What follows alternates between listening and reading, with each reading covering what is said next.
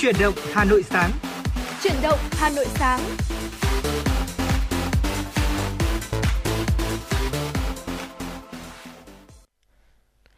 Quý vị thân mến, chào mừng quý vị đã quay trở lại với Chuyển động Hà Nội trong buổi sáng ngày hôm nay. Và ngày hôm nay thì Bảo Trông Quang Minh sẽ tiếp tục là những người đồng hành cùng quý vị và chúng tôi cũng sẽ cập nhật, liên tục cập nhật nhịp sống thủ đô uh, thông qua những tin tức và những chuyên mục hấp dẫn.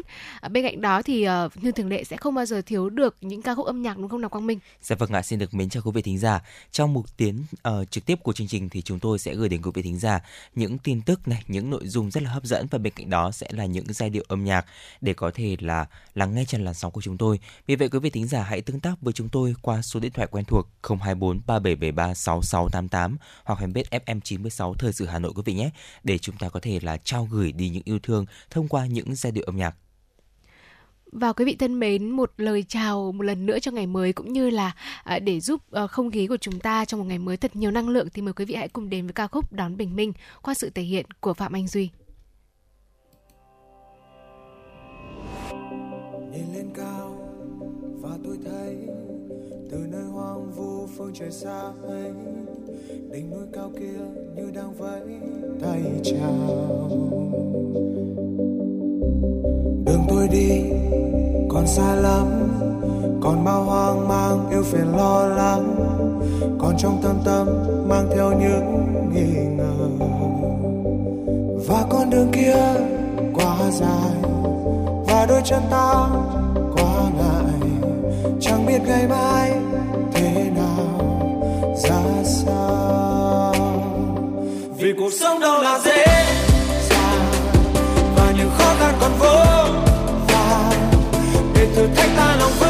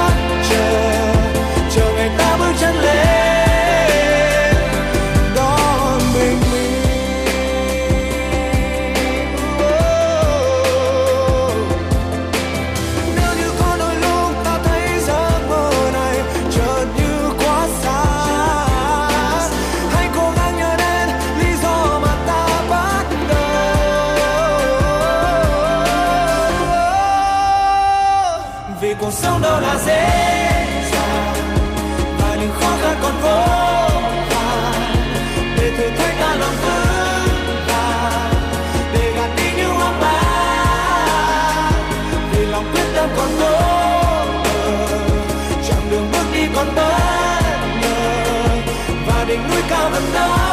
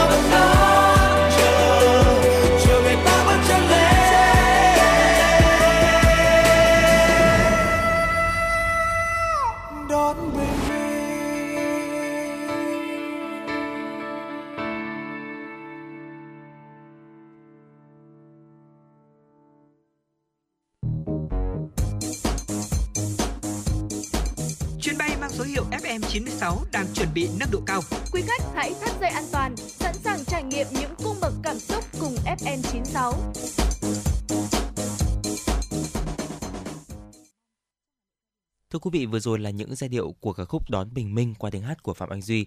Một ca khúc mà khi mà con Minh mỗi lần nghe thì chúng ta uh, đều có thể cảm thấy là rất là có động lực để có thể bắt đầu một ngày mới. Và quý vị thính giả nếu có những giai điệu âm nhạc yêu thích muốn được lắng nghe trên làn sóng của FM96 thì hãy tương tác với Bảo Trâm và Quang Minh qua số điện thoại quen thuộc 024 3773 6688 và fanpage FM96 Thời sự Hà Nội thưa quý vị. Còn bây giờ xin được gửi đến quý vị thính giả những tin tức đáng quan tâm trong buổi sáng ngày hôm nay. Thưa quý vị, ngày hôm qua, Trung ương Hội Nông dân Việt Nam tổ chức họp báo thông tin về chương trình Tự hào Nông dân Việt Nam năm 2022. Theo ban tổ chức, chương trình Tự hào Nông dân Việt Nam 2022 cùng các chuỗi sự kiện sẽ diễn ra trong hai ngày là 13 và 14 tháng 10. Trong đó thì lễ tôn vinh và trao danh hiệu Nông dân Việt Nam xuất sắc 2022 là trọng tâm của chương trình do Trung ương Hội Nông dân Việt Nam chủ trì phối hợp với Ban tuyên giáo Trung ương, Ban Kinh tế Trung ương, Bộ Nông nghiệp và Phát triển nông thôn, Bộ Công Thương, Bộ Tài nguyên và Môi trường, Bộ Thông tin và Truyền thông, Ngân hàng Nhà nước Việt Nam tổ chức vào lúc 19 giờ ngày 14 tháng 10 tại nhà hát lớn thủ đô Hà Nội. Chương trình dự kiến được truyền hình trực tiếp trên đài truyền hình Việt Nam. Tại chương trình Tự hào nông dân Việt Nam năm 2022, ban tổ chức quyết định trao danh hiệu Nông dân Việt Nam xuất sắc cho 100 nông dân thay vì 63 nông dân như mỗi năm. Đây là những nông dân sản xuất kinh doanh giỏi ở những vùng nông nghiệp trọng điểm, mô hình có tính loan tỏa cao, đóng góp lớn cho cộng đồng, xã hội, ưu tiên những thế hệ nông dân mới, mạnh dạn khởi nghiệp với nông nghiệp và đã có những thành công tạo xu thế mới trong nông nghiệp, được chọn lựa từ những tỉnh thành phố trên cả nước.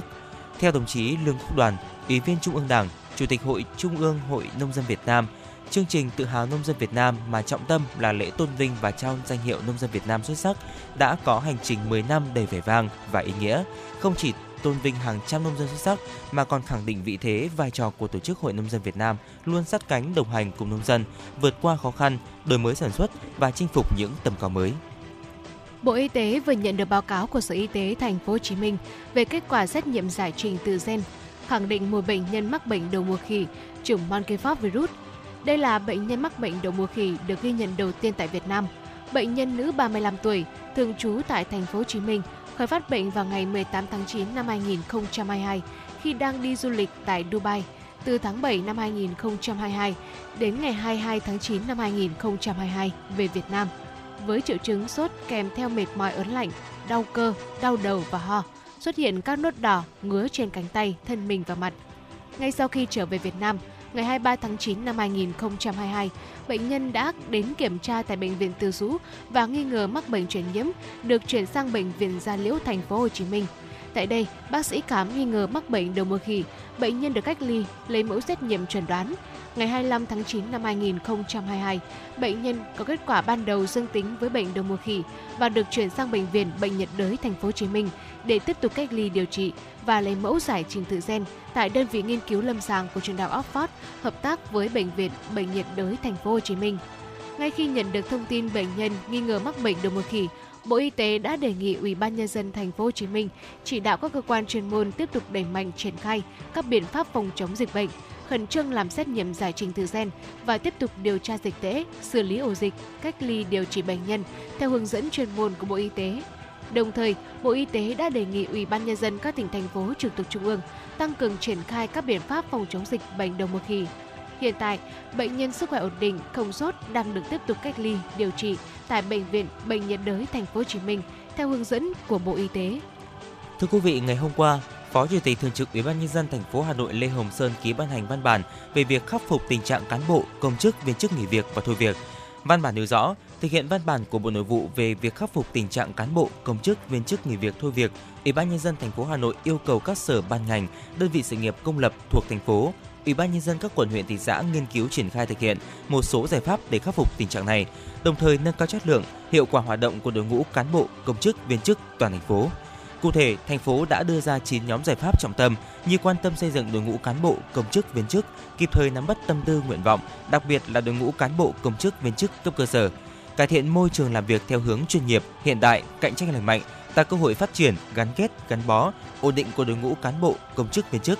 Trên cơ sở các quy định của Bộ Quản lý ngành, lĩnh vực về xã hội hóa, định mức kinh tế kỹ thuật, định mức chi phí làm cơ sở ban hành đơn giá, giá dịch vụ sự nghiệp công sử dụng ngân sách nhà nước, các sở ban ngành chủ động nghiên cứu, tham mưu Ủy ban nhân dân thành phố phê duyệt phương án tự chủ của đơn vị sự nghiệp công lập, đồng thời nghiên cứu đề xuất các chính sách hỗ trợ sự nghiệp, hỗ trợ kịp thời đối với cán bộ, công chức, viên chức có hoàn cảnh kinh tế khó khăn, xây dựng đội ngũ lãnh đạo, quản lý có năng lực, uy tín để tổ chức tốt công việc, tạo niềm tin, khuyến khích các bộ, cán bộ, công chức, viên chức làm việc. Chiều hôm qua, Bộ Y tế cho biết, trong ngày có 796 ca mắc COVID-19 mới, tăng hơn 300 ca so với trước đó. Có 270 bệnh nhân khỏi và không có ca tử vong. Kể từ đầu dịch đến nay, Việt Nam có gần 11 triệu 500 nghìn ca nhiễm, đứng thứ 13 trên 230 quốc gia và vùng lãnh thổ, trong khi với tỷ lệ số ca nhiễm trên 1 triệu dân, Việt Nam đứng thứ 115 trên 230 quốc gia và vùng lãnh thổ. Bình quân cứ 1 triệu người thì có 116.027 ca nhiễm. Bệnh nhân được công bố khỏi bệnh trong ngày là 270 ca. Tổng số ca được điều trị khỏi là gần 10 triệu 600 nghìn ca. Trong ngày có 2 trên 10 trong ngày mùng 2 tháng 10, có 4 triệu 731 liều vaccine phòng COVID-19 đã được tiêm. Thưa quý vị, thời gian gần đây, hầu hết xe tăng vật trong vụ án, xe liên quan đến tai nạn giao thông bị lực lượng công an tịch thu và đưa về các bãi trông giữ phương tiện vi phạm của thành phố Hà Nội. Tuy nhiên hiện nay, nhiều bãi trông giữ lên tới hàng nghìn chiếc và đang trong tình trạng quá tải. Lực lượng cảnh sát giao thông cho biết, bên cạnh nguyên nhân xe không có giấy tờ, hiện nay mức xử phạt cao hơn giá trị thực của chiếc xe cùng với thủ tục nhận lại xe mất nhiều thời gian, dẫn đến việc những tài xế thường bỏ lại bỏ của chạy lấy người. Tình trạng này khiến xe vi phạm phơi mưa, phơi nắng nhiều năm không có chủ đến nhận lại cũng như chưa thể thanh lý. Hiện nay, công ty Hà Cầu Thăng Long, đơn vị quản lý bãi xe vi phạm đang trông giữ hơn 3.000 chiếc xe máy là tăng vật trong các vụ án hay vi phạm giao thông. Điều đặn mỗi tháng, bãi xe lại tiếp nhận thêm khoảng 50 chiếc xe. Còn với ô tô vi phạm không còn nơi nào khác để chứa ngoài vỉa hè. Người dân xung quanh bãi xe đã nhiều lần có ý kiến nhưng chưa thể giải quyết. Trong lúc chờ cơ quan chức năng thanh lý xe vi phạm, tạm thời công ty Hà Cầu Thăng Long phải thuê thêm một bãi gửi xe gần đó. Sau 4 tháng hoạt động, hiện tại bãi xe mới cũng đã có trên 1.000 chiếc tập kết về đây. Nhiều xe có giá trị cao, lâu ngày đã trở thành phế liệu, không thể khôi phục để sử dụng. Vâng quý vị thân mến và quý vị vừa được lắng nghe những tin tức nổi bật có trong đầu ngày mới và chúng tôi cũng sẽ quay trở lại với chuyên mục cà phê sáng à, ngay sau khi à, chúng ta sẽ cùng nhau thưởng thức ca khúc biết bao giờ trở lại qua phần thể hiện của lần Nhã.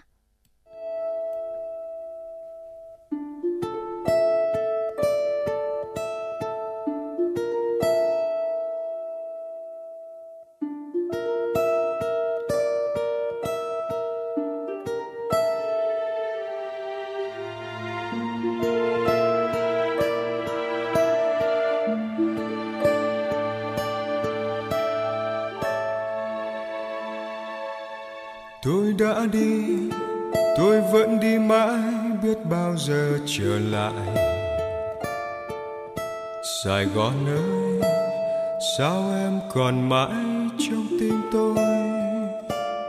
Ôi, những con đường ngày nào còn nghe lá rơi. Nụ cười còn tươi nét môi hay áo màu phai úa rồi. Tôi đã đi, tôi vẫn đi mãi, biết bao giờ trở lại hỏi lòng nhau cơn mưa nào xóa đi thương đau. Bao tháng năm dài, miệt mài đời như khói sương.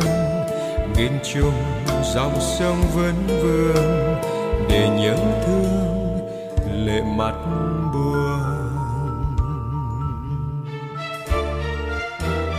Tôi vẫn mơ thành phố cũ về.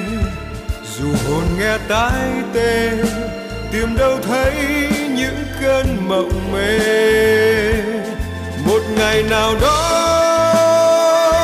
như cánh chim bạt gió, có nghe mùa thu qua, xót xa tôi vẫn tin, tôi vẫn tin mãi có ngày trở lại. Để cùng em dòng chơi, tìm những cánh sao rơi. Cho tiếng hát buồn, ngày nào nhịp vang phố vui. Nụ cười về trên nét môi, hạnh phúc tôi.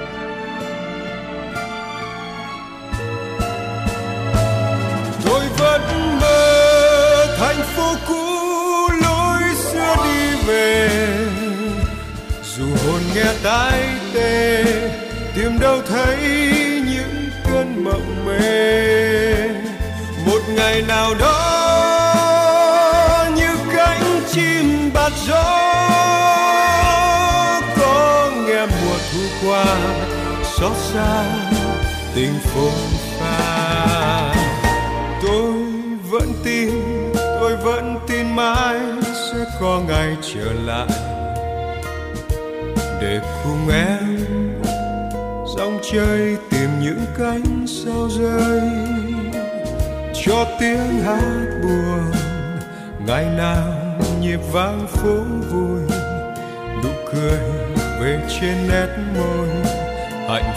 tôi một góc trời cho tiếng hát buồn.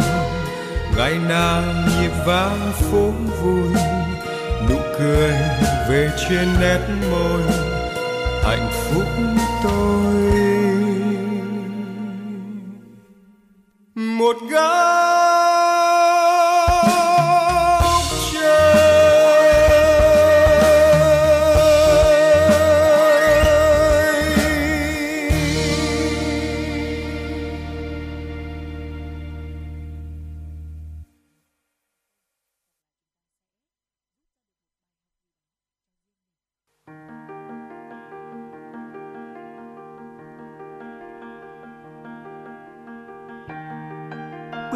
bạn đang theo dõi kênh FM 96 MHz của đài phát thanh truyền hình Hà Nội. Hãy giữ sóng và tương tác với chúng tôi theo số điện thoại 024 3773 6688. FM 96 đồng hành trên mọi nẻo đường.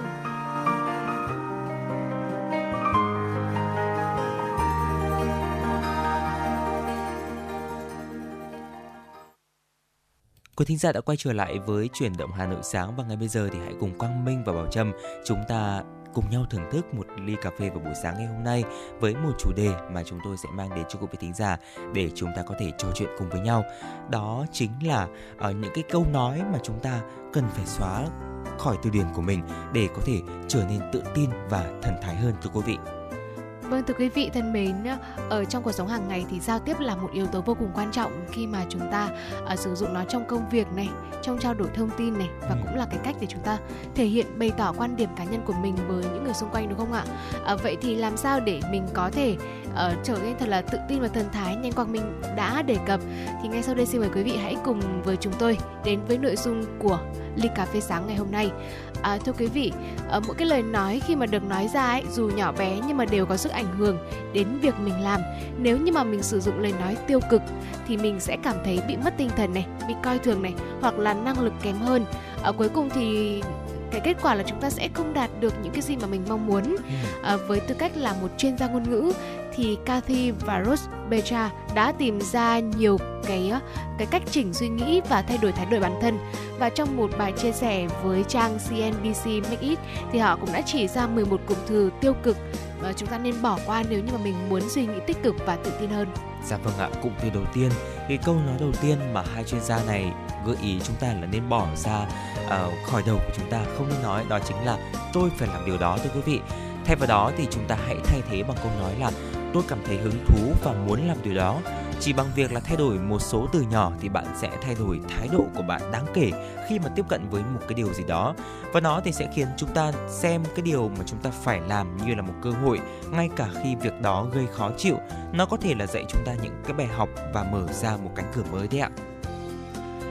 Thưa quý vị, đã bao giờ quý vị à, chúng ta gặp phải một cái tình huống hơi oái âm đó là mình được xếp sao cho một công việc nhưng mình không có khả năng làm việc đó chứ ạ? Và đó cũng là tình trạng của nhiều người và một số người chọn cách trả lời là tôi không thể làm điều đó. À, tuy nhiên thì hai chuyên gia này cũng chỉ ra rằng à, mình nên thay cái câu là tôi không thể làm điều đó bằng câu là tôi sẽ cố gắng làm điều đó ừ đừng thừa nhận cái thất bại ngay cả khi mà mình chưa bắt đầu. À, khi mà à, chúng ta tự nói bản thân mình rằng là mình sẽ cố gắng thì không chỉ là cho mình cơ hội để hoàn thành mà nó cũng sẽ giúp chúng ta dễ dàng thành công hơn. Dạ vâng ạ. Câu tiếp theo mà chúng ta nên bỏ ra khỏi đầu đó chính là tôi nên làm điều đó. Thay vào đó thì chúng ta hãy nói rằng là tôi sẽ làm điều đó hoặc là tôi sẽ không làm điều đó. Phụ thuộc vào lựa chọn của chúng ta. Xin nhắc lại là hoàn toàn phụ thuộc vào lựa chọn của mỗi chúng ta thưa quý vị nên là một từ mang tính kiểm soát gây áp lực cho chúng ta. Vì vậy nên là chúng ta hãy đặt mình trở nên trách nhiệm uh, bỏ nên và tự mình đưa ra quyết định bằng cách là chọn có nên uh, làm điều gì đó hoặc là không làm gì đó hay không. À, đôi khi thì chúng ta cũng cảm thấy là mình sẽ có một vài cái lỗi nhỏ đúng không? Thậm chí là mình dằn vào bản thân. Uh, một vài người sẽ thường có suy nghĩ hoặc là có những lời nói giống như là mình bị làm sao vậy? Và thay vì là mình vơ tội lỗi về phía mình và tự dằn vặt bản thân thì uh, quý vị chúng ta có thể là mình thử tiếp cận sai lầm đó bằng cái nhìn nó cầu thị hơn.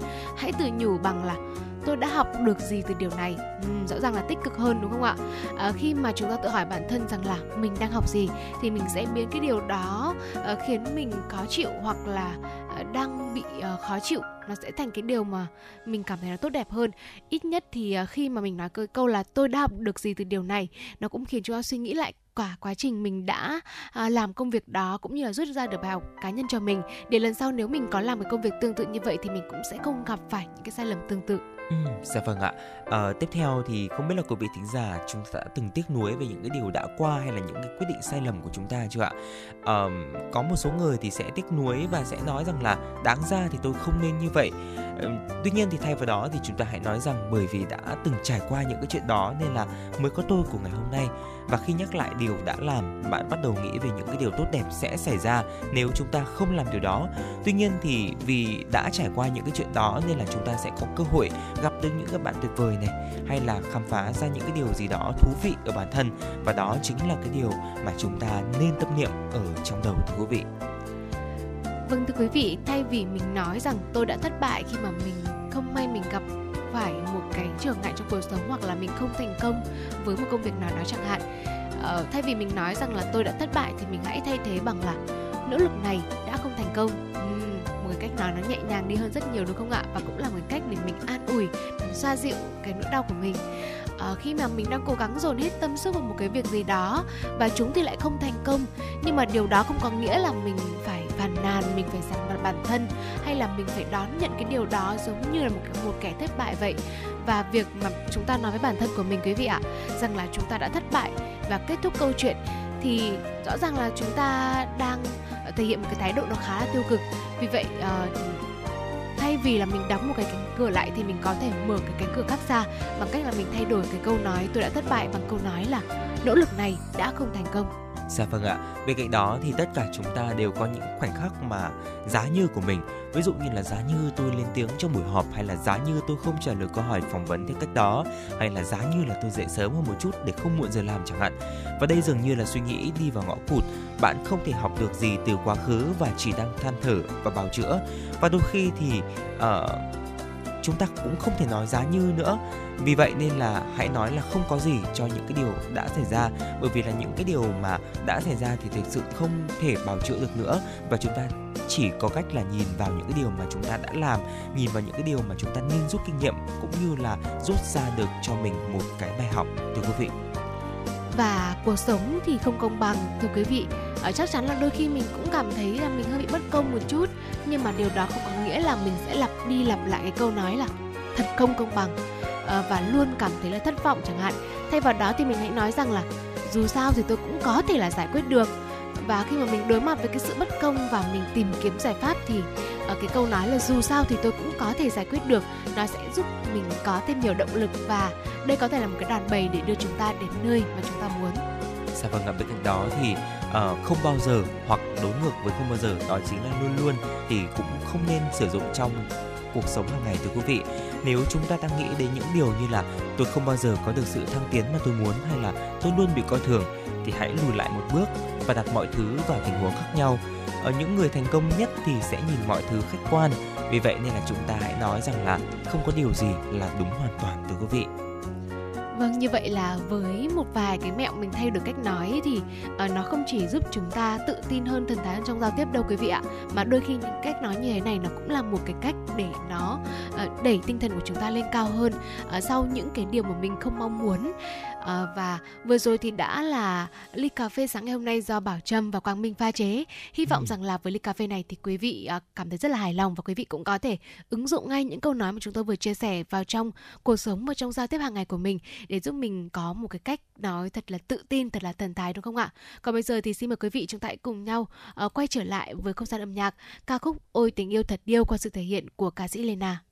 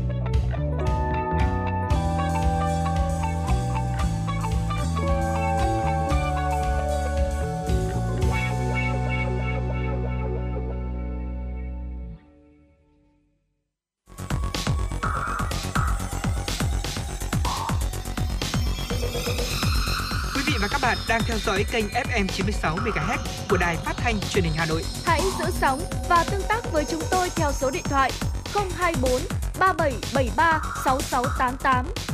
FM 96 đồng hành trên mọi nẻo đường. đường.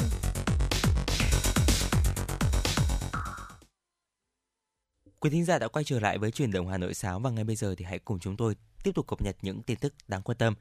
Thưa quý vị, Thủ tướng Chính phủ Phạm Minh Chính vừa ký công điện về nâng cao hiệu quả công tác quản lý thu thuế đối với hoạt động thương mại điện tử, kinh doanh trên nền tảng số. Công điện nêu rõ, Việt Nam là một trong bốn nước đi đầu trong khu vực ASEAN triển khai thu thuế đối với các nhà cung cấp nước ngoài thông qua cổng thông tin điện tử trực tuyến. Thủ tướng Chính phủ đánh giá cao, biểu dương Bộ Tài chính, Tổng cục Thuế và các bộ cơ quan liên quan đã có nhiều nỗ lực cố gắng phục vụ ngày càng tốt hơn cho những hoạt động sản xuất kinh doanh của doanh nghiệp và người dân. Tuy nhiên với sự phát triển của nền kinh tế số, việc kinh doanh trên nền tảng số trở nên phổ biến, doanh thu thương mại điện tử Việt Nam năm 2021 ước đạt 13,7 tỷ đô la Mỹ, tăng 16% so với năm 2020 và chiếm 6,5% tổng doanh thu bán lẻ cả nước nhằm tiếp tục đẩy mạnh nâng cao hiệu quả công tác quản lý thu thuế đối với những hoạt động thương mại điện tử kinh doanh trên nền tảng số. Thủ tướng Chính phủ yêu cầu các bộ trưởng, thủ trưởng cơ quan ngang bộ, cơ quan thuộc chính phủ, chủ tịch Ủy ban nhân dân các tỉnh thành phố trực thuộc trung ương tập trung triển khai thực hiện nhiệm vụ nâng cao hiệu quả công tác thu quản lý thuế thu thuế đối với hoạt động thương mại điện tử, kinh doanh trên nền tảng số. Bên cạnh đó, các địa phương chỉ đạo các sở ban ngành phối hợp với cơ quan thuế triển khai hóa đơn điện tử khởi tạo từ máy tính tiền, triển khai các biện pháp khuyến khích người dân, doanh nghiệp sử dụng hóa đơn điện tử để tạo thói quen tiêu dùng văn minh. Thống kê từ Bộ Giáo dục và Đào tạo, kết thúc đợt tuyển sinh đầu tiên, tỷ lệ nhập học trong năm nay cao hơn năm trước 63%. Đây cũng là năm đầu tiên Bộ áp dụng lọc ảo chung cho tất cả các phương thức xét tuyển, tuyển sinh và sử dụng hình thức trực tuyến từ khâu đăng ký dự thi, xét tuyển nguyện vọng, nộp lệ phí và xác nhận nhập học. Theo nhiều chuyên gia, nguyên nhân dẫn đến hàng loạt bất cập trong công tác tuyển sinh năm nay do quy chế. So với những năm trước, quy chế tuyển sinh năm 2022 công bố chậm hơn một tháng, Khác với mọi năm, dữ liệu tuyển sinh 2022 đều do Bộ Giáo dục và Đào tạo quản lý. Vì thế các trường rất khó dự báo chỉ tiêu cho từng phương thức, dẫn đến thiếu chỉ tiêu và phải xét tuyển bổ sung. Tình trạng này xảy ra với cả những trường đại học lớn. Theo nhiều chuyên gia, chỉ khi quyền tự chủ trong tuyển sinh của các trường được tôn trọng thì tuyển sinh mới hiệu quả. Mùa tuyển sinh 2022 vừa kết thúc, thành công hay không phụ thuộc vào sự đánh giá của thí sinh bởi mục tiêu của mọi sự thay đổi là làm sao giúp thí sinh có lợi nhất và thuận lợi nhất. Đây cũng là đích đến cho những mùa tuyển sinh năm sau. Thưa quý vị, theo Cục Cảnh sát Giao thông Bộ Công an, từ ngày 20 tháng 9 đến ngày 28 tháng 9, lực lượng Cảnh sát Giao thông thuộc Phòng Hướng dẫn, Điều khiển Giao thông và Dẫn đoàn, Cục Cảnh sát Giao thông và Phòng Cảnh sát Giao thông Công an thành phố Hà Nội đã sử dụng xe mô tô tuần tra lưu động trên tuyến cầu Thanh Trì, đường Vành Đai 3. Lực lượng đã phát hiện ghi hình 48 trường hợp vi phạm, trong đó vi phạm lỗi đi vào làn đường dừng xe khẩn cấp 44 trường hợp, lỗi dừng đỗ không đúng nơi quy định 4 trường hợp. Lực lượng chức năng đã hỗ trợ giải quyết 43 phương tiện hư hỏng, gặp sự cố trên tuyến và phối hợp xử lý, giải quyết 8 vụ tai nạn, vai trạm giao thông. Được thực hiện kế hoạch lần này, lực lượng cảnh sát giao thông chủ yếu tập trung thực hiện nhiệm vụ chỉ huy, điều khiển giao thông, phân luồng giao thông phù hợp đối với từng thời điểm trong ngày nhằm phòng ngừa, giải quyết ùn tắc giao thông trên tuyến cầu Thanh Trì, Vành Đai 3. Đối với các phương tiện cố tình vi phạm với nhiều lý do, để đi hoặc dừng đỗ tại làn dừng khẩn cấp thì cảnh sát giao thông sẽ ghi hình để có biện pháp xử lý. Sau gần 2 tuần thực hiện kế hoạch, ý thức chấp hành luật giao thông đường bộ của người dân được nâng cao rõ rệt, đặc biệt hành vi vi phạm đi vào làn dừng xe khẩn cấp được xử lý cơ bản. Thưa quý vị, ngày hôm qua, Công an quận Hoàn Kiếm đã ra quyết định khởi tố vụ án, khởi tố bị can, tạm giam Lò Văn Hùng, sinh năm 2003, ở xã Mường Lạn, huyện Mường Ảng, tỉnh Điện Biên, Lườn Văn Ỏi, sinh năm 1987, ở xã ảng Nưa, huyện Nượng, huyện Mường Ảng, tỉnh Điện Biên, về hành vi vận chuyển trái phép chất ma túy và Tòng Văn Tại, sinh năm 1994, ở xã Mường Lạn, huyện Mường Ảng, tỉnh Điện Biên, về hành vi mua bán trái phép chất ma túy. Khoảng 6 giờ 20 phút ngày 25 tháng 8, tổ công tác công an quận Hoàn Kiếm trong quá trình làm nhiệm vụ đã phát hiện ra Lương Văn Ỏi và Lò Văn, Lò Văn Hùng chở nhau bằng xe máy với biển kiểm soát là 29B1 69428 có biểu hiện nghi vấn đang dừng đỗ trước cửa số nhà 44, phố Đường Thành, phường Cửa Đông, quận Hoàn Kiếm nên đã kiểm tra hành chính. Thời điểm kiểm tra hai đối tượng này khai nhận là đang đi cất giấu ma túy trong xe máy. Kiểm tra xe của đối tượng, tổ công tác đã thu giữ hai bánh heroin, đồng thời lập biên bản đưa các đối tượng cùng tăng vật về trụ sở điều tra làm rõ. Số ma túy này được các đối tượng vận chuyển từ tỉnh Điện Biên xuống Hà Nội và giao cho một người tên là Hậu. Tại cơ quan công an, Lươn Văn Ỏi đã khai khoảng 15 giờ ngày 24 tháng 8 đã được em rể tên là Hát mang sang đưa cho đối tượng này xe máy với biển kiểm soát là 29B1 69428. Trong cốp cất giấu hai bánh heroin, bảo cho Ỏi sẽ đi đón Lạp Văn Hùng rồi cả hai mang hàng xuống Hà Nội giao cho khách. Nếu thành công thì Hát sẽ trả công trai đối tượng này mỗi người là 5 triệu đồng. Sau khi đồng ý với thỏa thuận của em rể, khoảng 18 giờ 30 phút cùng ngày, ờ, đối tượng ỏi đã đi xe máy sang nhà đón Hùng rồi cả hai ra bến đón xe khách đi Hà Nội. Xe máy mà Hát đưa cho thì ỏi nhờ lái xe khách chàng ở trên nóc. Vào dạng sáng ngày 25 tháng 8, hai đối tượng này đã xuống tới Hà Nội. Cả hai chở nhau đến điểm hẹn ra ma túy cho người tên là Hậu. Tuy nhiên, chưa kịp giao thì bị bắt giữ. Hiện vụ việc đang được điều tra mở rộng. Quý vị thân mến, ờ, vừa rồi là những thông tin chúng tôi vừa cập nhật và chúng tôi cũng sẽ sớm quay trở lại với những tin tức tiếp theo ngay sau khi uh, thư giãn với ca khúc này.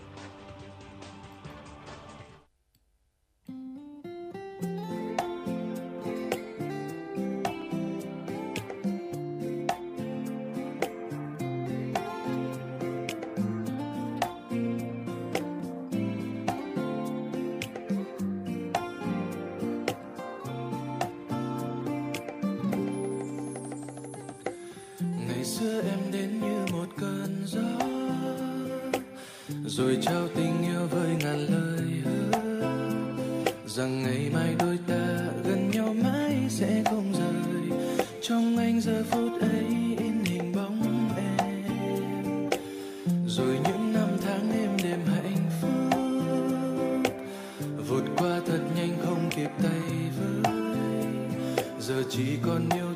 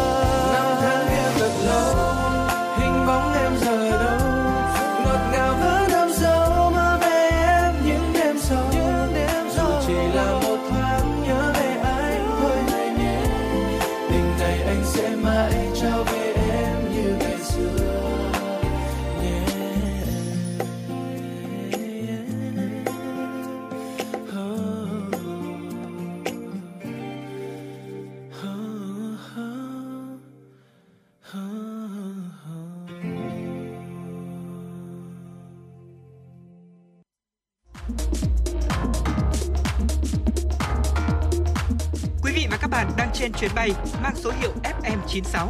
Hãy thư giãn, chúng tôi sẽ cùng bạn trên mọi cung đường. Hãy giữ sóng và tương tác với chúng tôi theo số điện thoại 024 3773 6688.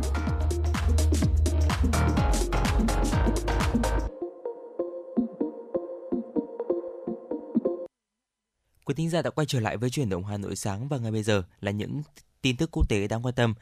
Thưa quý vị, cơn bão Ian đổ bộ vào Mỹ trong tuần trước có sức tàn phá lớn nhất trong lịch sử nước này, gây thiệt hại ước tính từ 70 đến 120 tỷ đô la Mỹ.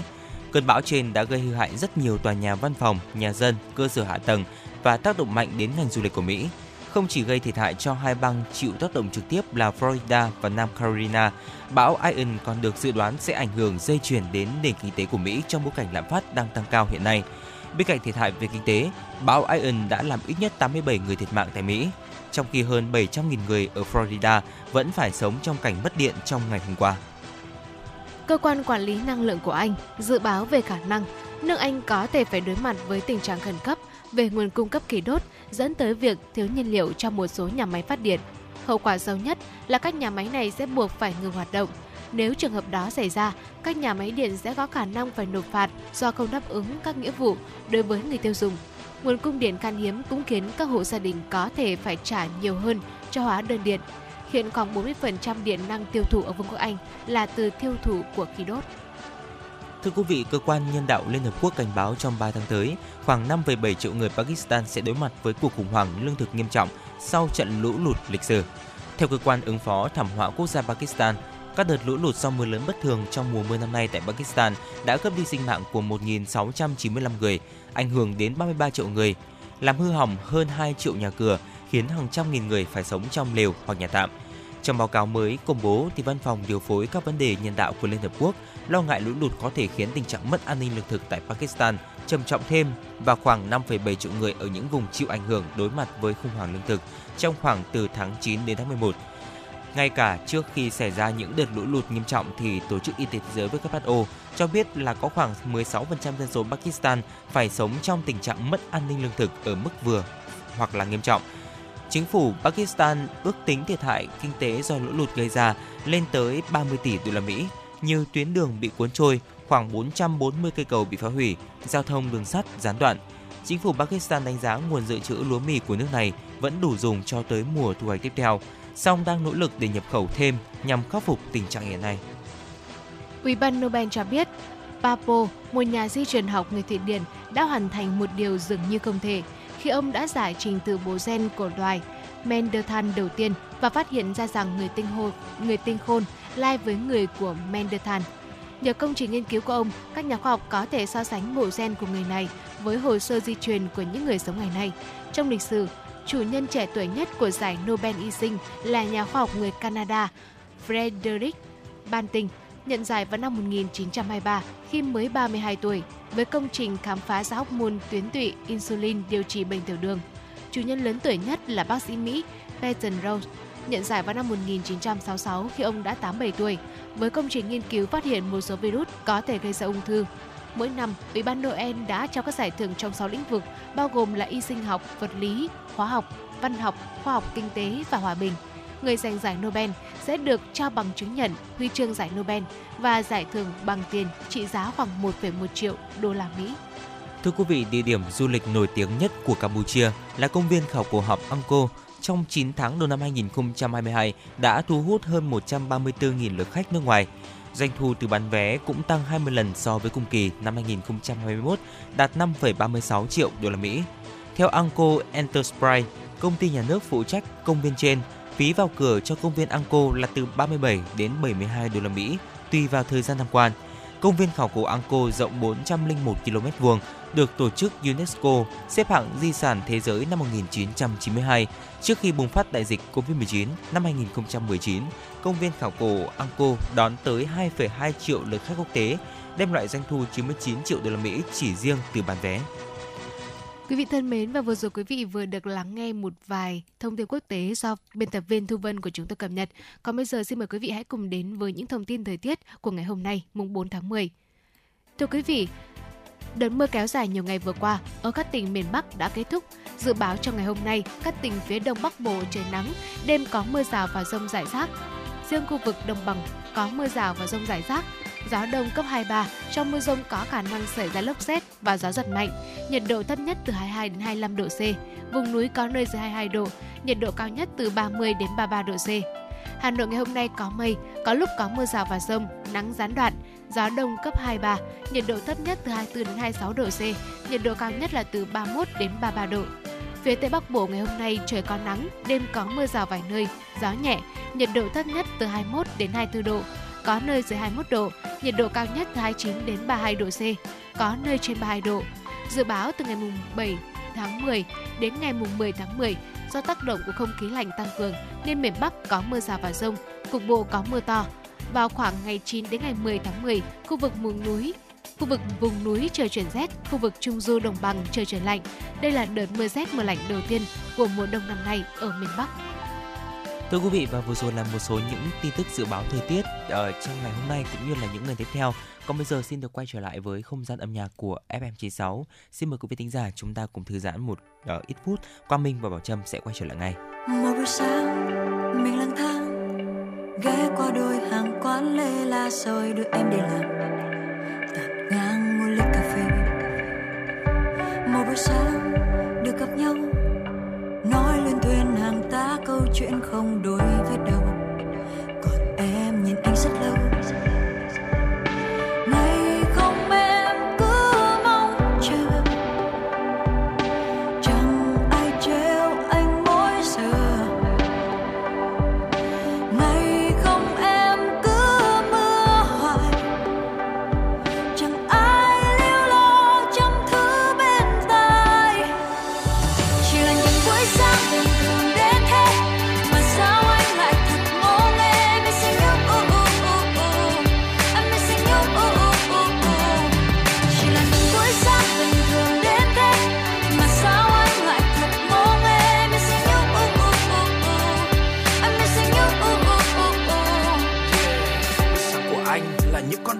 lá xanh là ánh nắng vàng soi xuống long lanh một ly đá chanh.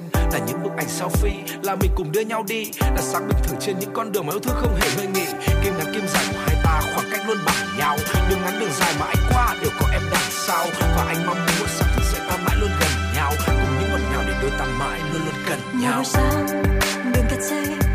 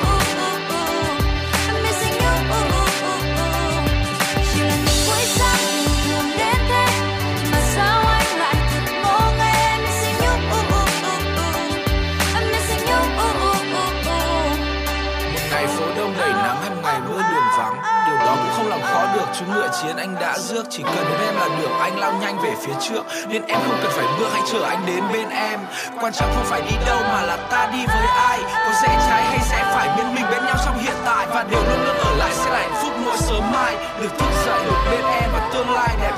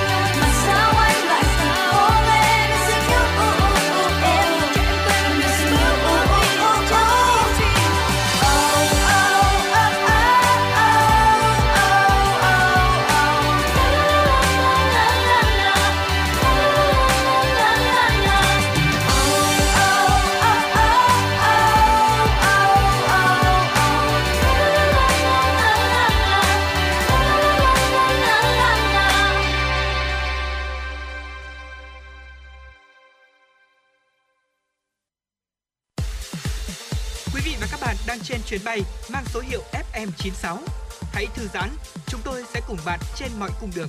Hãy giữ sóng và tương tác với chúng tôi theo số điện thoại 024 3773 6688. Quý thính giả đã quay trở lại với chuyển động Hà Nội sáng và ngay bây giờ thì hãy cùng đến với một tiểu mục quen thuộc của chúng tôi, đó chính là sống khỏe cùng FM96 thưa quý vị. À, sức khỏe là một điều rất là quan trọng và được chúng ta quan tâm nhất trong cuộc sống và để cải thiện sức khỏe thì nhiều người đã hình thành những thói quen mà họ cho rằng là có nó ảnh hưởng uh, thì sẽ uh, tích cực đến sức khỏe của chúng ta. Tuy nhiên thì trong đó có nhiều thói quen không những không tốt cho sức khỏe của chúng ta mà còn gây hại về lâu dài nếu chúng ta vẫn duy trì trong thời gian dài. Và theo nghiên cứu thì thói quen hàng ngày thực sự có thể phá hoại cơ thể của ta một cách từ từ. Vì vậy thì hãy thực sự tìm hiểu kỹ trước khi mà thiết lập thói quen là có vẻ tốt cho bản thân thưa quý vị. Vậy thì ngay bây giờ chúng ta hãy cùng nhau tìm hiểu xem là đâu là những cái thói quen mà chúng ta tưởng chừng như là tốt. Tuy nhiên thì khi mà tìm hiểu kỹ thì cũng cần phải có nhiều điều cần phải lưu ý đấy ạ. Dạ vâng thưa quý vị, uh, có những cái thói quen nó nó khá là tốt nếu như mà chúng ta có một sự điều hòa, một cái sự điều độ đúng không ạ? Còn với một vài thói quen uh, nó sẽ ờ, có những cái mặt tốt mặt hại và những cái thói quen mà chúng tôi chia sẻ sau đây nó cũng như thế và tôi hy vọng rằng là sau khi quý vị lắng nghe thì quý vị cũng sẽ có một sự điều chỉnh để phù hợp với uh, cuộc sống với cơ thể với sức khỏe của mình. Đầu tiên là thói quen đi xe đạp ạ. Uh, rất là lạ đúng không ạ? Mặc dù là đi xe đạp thì có rất nhiều lợi ích tốt cho sức khỏe nhưng mà nghiên cứu cho thấy rằng là nó lại có tác động không tốt đến khung xương của con người theo đó thì khi mà mình đạp xe thì mình phải ngồi xuống và di chuyển chân của mình trên bàn đạp.